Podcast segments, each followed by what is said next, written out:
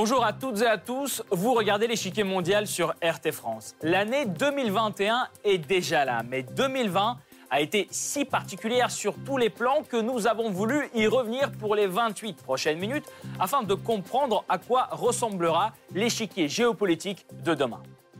Conflits régionaux, économie au ralenti et pandémie de coronavirus. Comment l'année passée a-t-elle au juste bouleversé l'échiquier mondial? D'abord, il y a des chiffres qui font froid dans le dos. Plus de 1 700 000 morts dus au Covid-19. La pandémie n'a épargné aucune région du monde. Les superpuissances mondiales, elles, ne sont pas épargnées par une nouvelle escalade de confrontation. Les États-Unis et la Chine sont allés presque au bout de leur guerre diplomatique. De nombreux changements ont aussi changé la donne au Moyen-Orient. Israël est reconnu par plusieurs pays arabes et l'Iran menace de se désengager de l'accord sur le nucléaire. L'Europe, elle, fait face à des défis sans précédent. D'une part, il faut réanimer l'économie très vite sans mettre en danger les citoyens. La Turquie, membre de l'OTAN, est un autre casse-tête. Erdogan continue à jouer des muscles en Libye et dans les eaux chypriotes.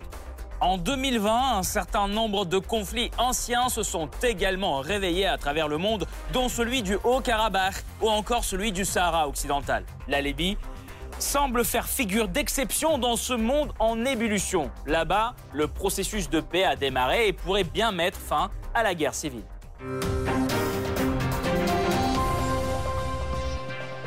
Avant de poursuivre, voici des chiffres clés qui ont marqué l'année passée. C'est le Blitz. En 2020, le PIB mondial a diminué de plus de 5%, ce qui représente la plus forte récession planétaire depuis la Seconde Guerre mondiale. Le nombre important de pays qui se sont retrouvés simultanément en récession fait de cette crise l'une des pires qu'a connue l'humanité depuis des années 1870 selon la Banque mondiale. Celle-ci prévoit une diminution du revenu par habitant de 3,6%, ce qui risque de faire basculer des millions de personnes dans l'extrême pauvreté en une année. Toujours selon la Banque mondiale, entre 88 et 115 millions de personnes de plus ont commencé à vivre avec moins de 1,90 dollars par jour en 2020. Le prix d'une tasse de café dans les pays développés. La famine est une autre conséquence lourde de cette année. Selon le Programme alimentaire mondial des Nations Unies, 265 millions de personnes supplémentaires pourraient avoir souffert de la faim en 2020.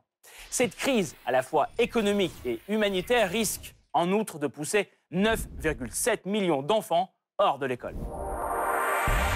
Sur 2020, le magazine Time, lui, met une croix définitive en qualifiant cette année de pire de l'histoire. Une période en tout cas difficile où on a approché les 2 millions de morts dus au Covid-19, où on a dû porter des masques à longueur de journée et où on a vu l'économie être emportée par une spirale infernale. La géopolitique a changé la donne aussi. Éthiopie, au Karabakh, Biélorussie ou bien Pérou, les nouveaux foyers de guerre et de tensions politiques sont comme des plaies ouvertes sur la carte du monde. L'année 2020 a été aussi l'une des plus difficiles dans les relations sino-américaines. Covid-19, Hong Kong, Ouïghours ou bien Taïwan. Les sujets qui fâchent les deux pays sont nombreux.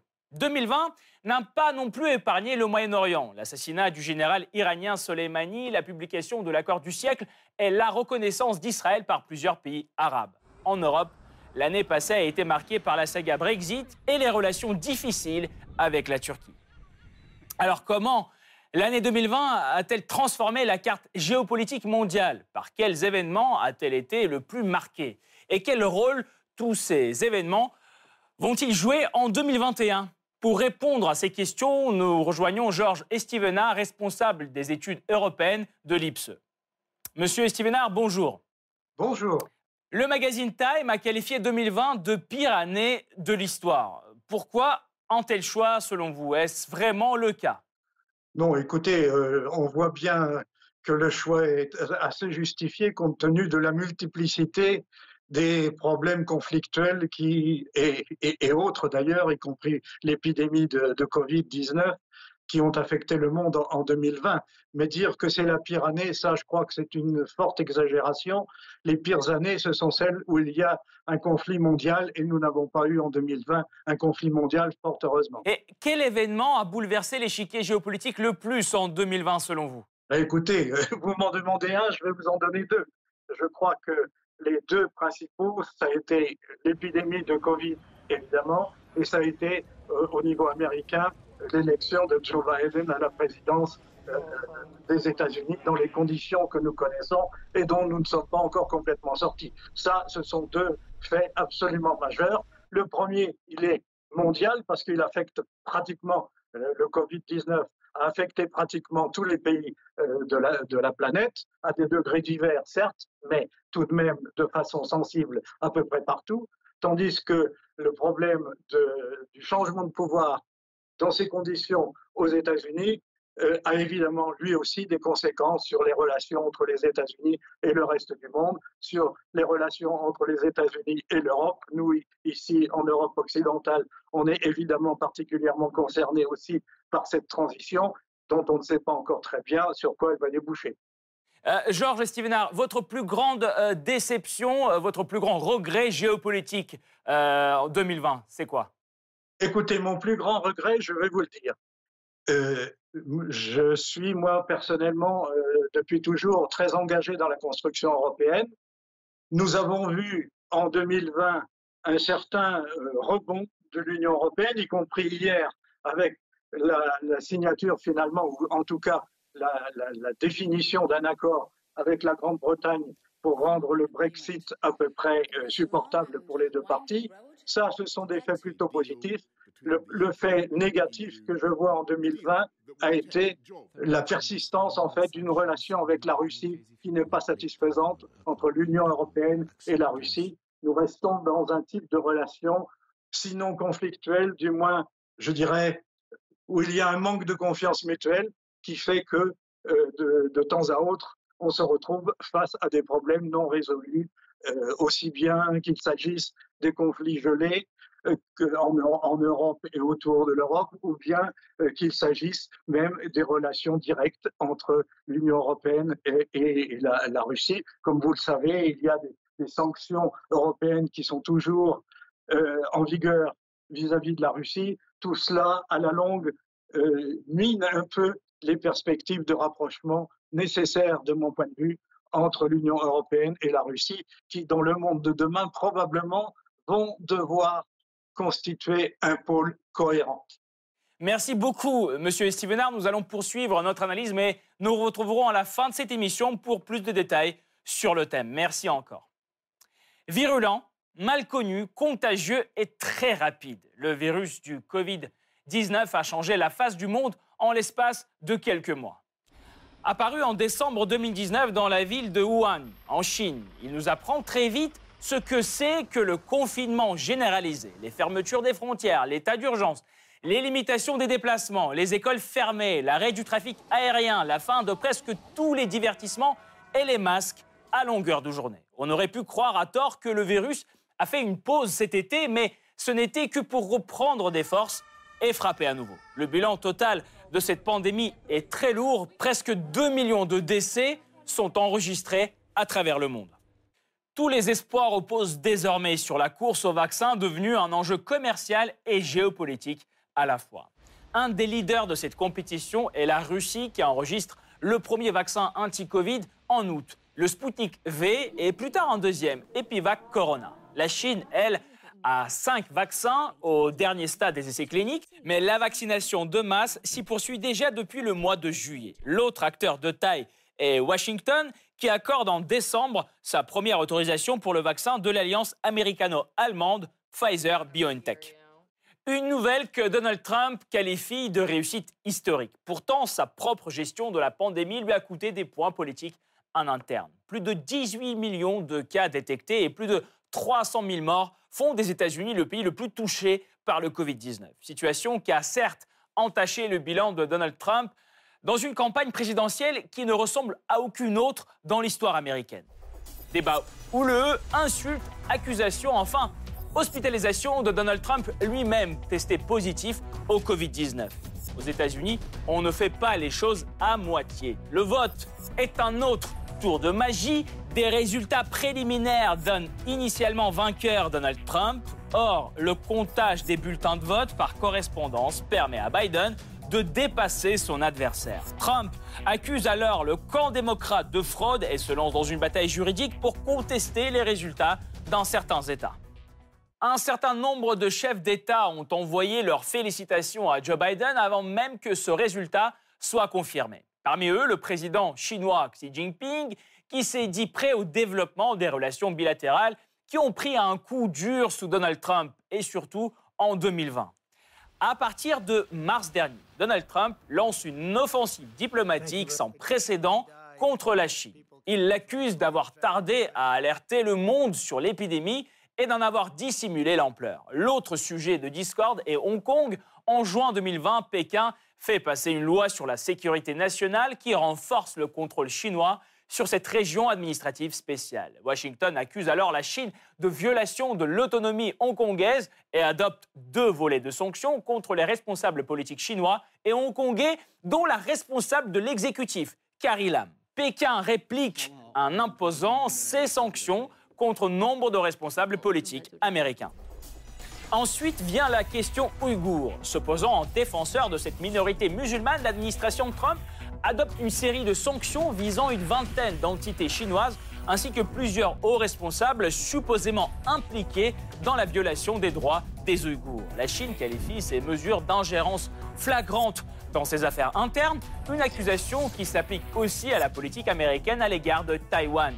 Plus particulièrement, c'est la vente d'armes à Taipei qui a mis Pékin en colère. La Chine adopte donc des sanctions contre plusieurs entreprises de défense américaines. Les sanctions américaines, quant à elles, ont largement visé cette année les entreprises chinoises de haute technologie. Pourtant, le coup le plus dur a été porté aux géants des télécoms chinois, à savoir, vous le connaissez tous, Huawei. En mai 2020, la Maison-Blanche étend son embargo contre le géant des télécoms chinois de nouvelles mesures interdisent à toute entreprise étrangère de lui vendre des puces électroniques fabriquées à partir des technologies américaines. Cette interdiction est étendue plus tard à 38 entreprises affiliées à Huawei. Parallèlement, l'administration Trump appelle régulièrement ses alliés à fermer la porte aux équipements 5G chinois.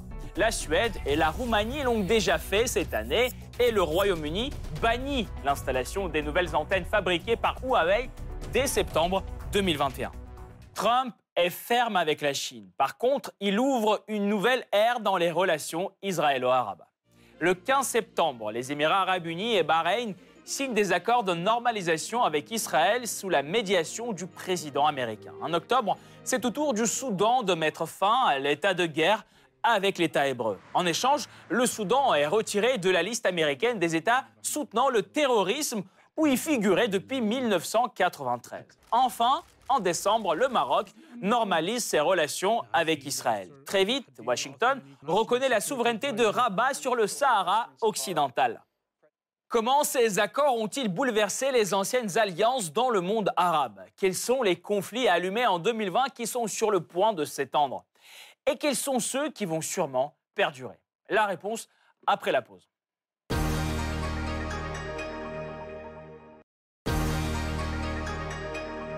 2020 aura littéralement changé la face du monde.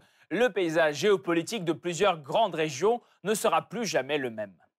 Et cette année aura aussi laissé en suspens nombre de questions cruciales pour la sécurité et la stabilité mondiale qu'il est urgent de résoudre.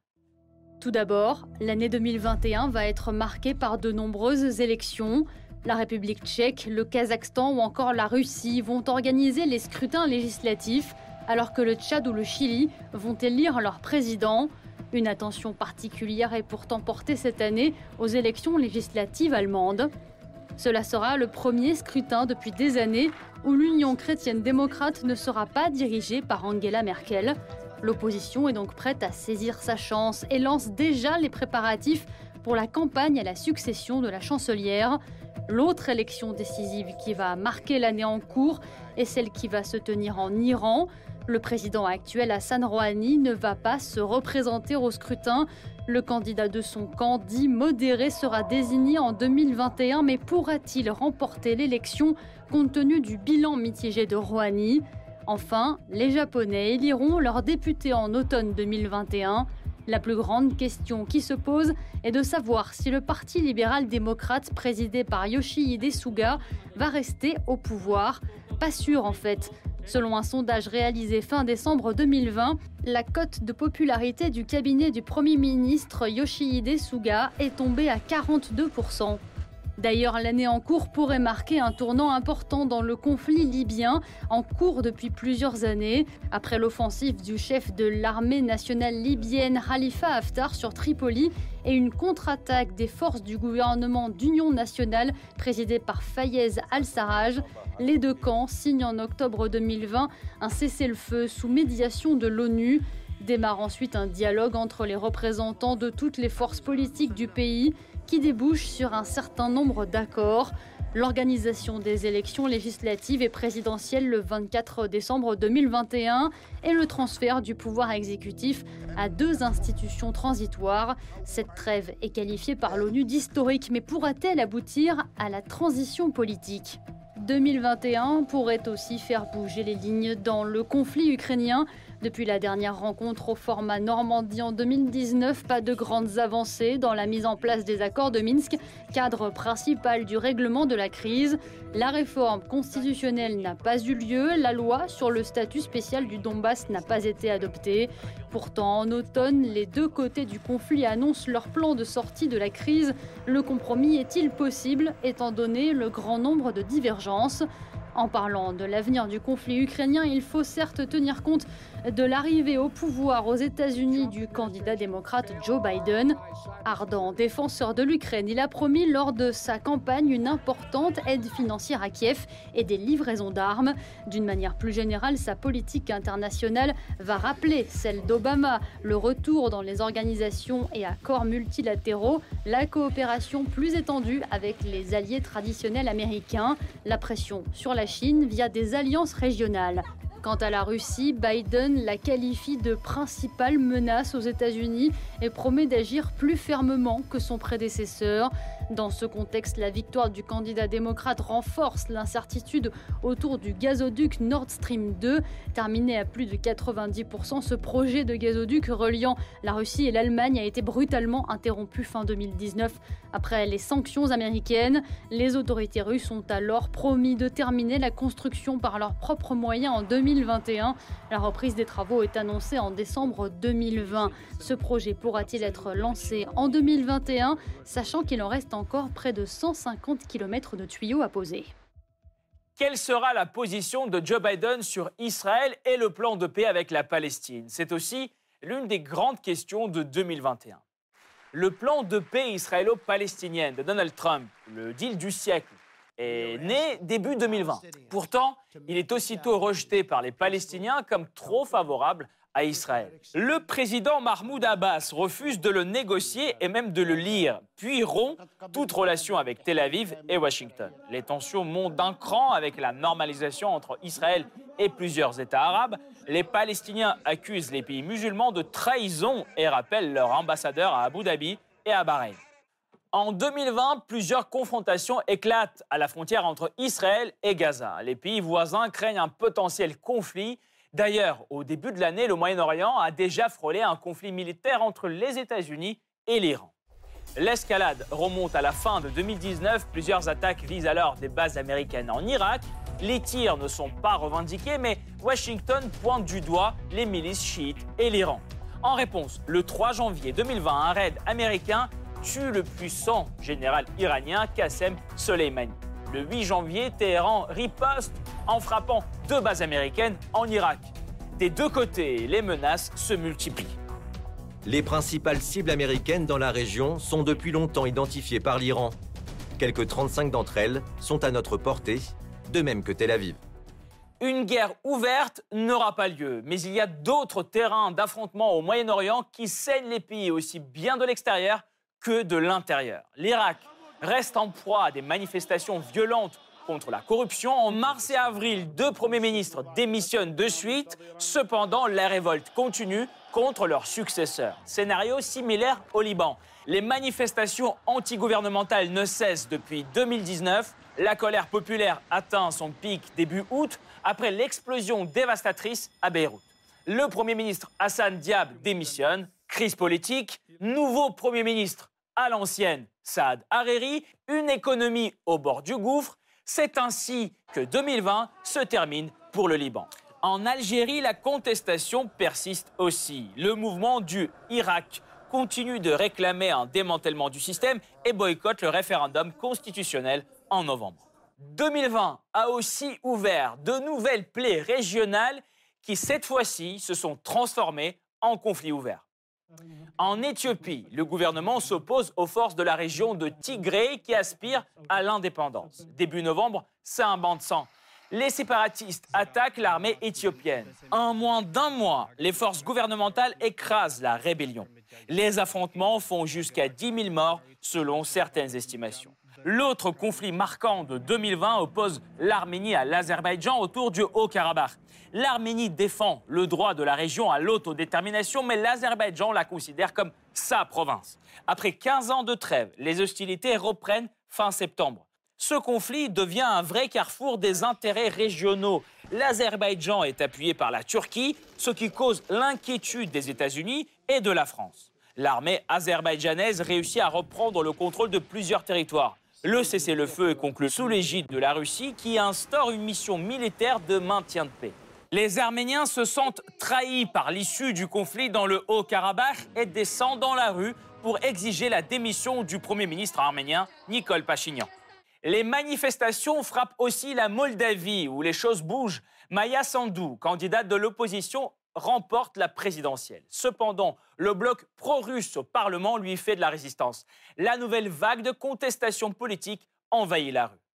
La Pologne, elle, s'enflamme aussi en octobre après les nouvelles restrictions majeures au droit de l'avortement. Les manifestations rassemblent plus de 100 000 personnes.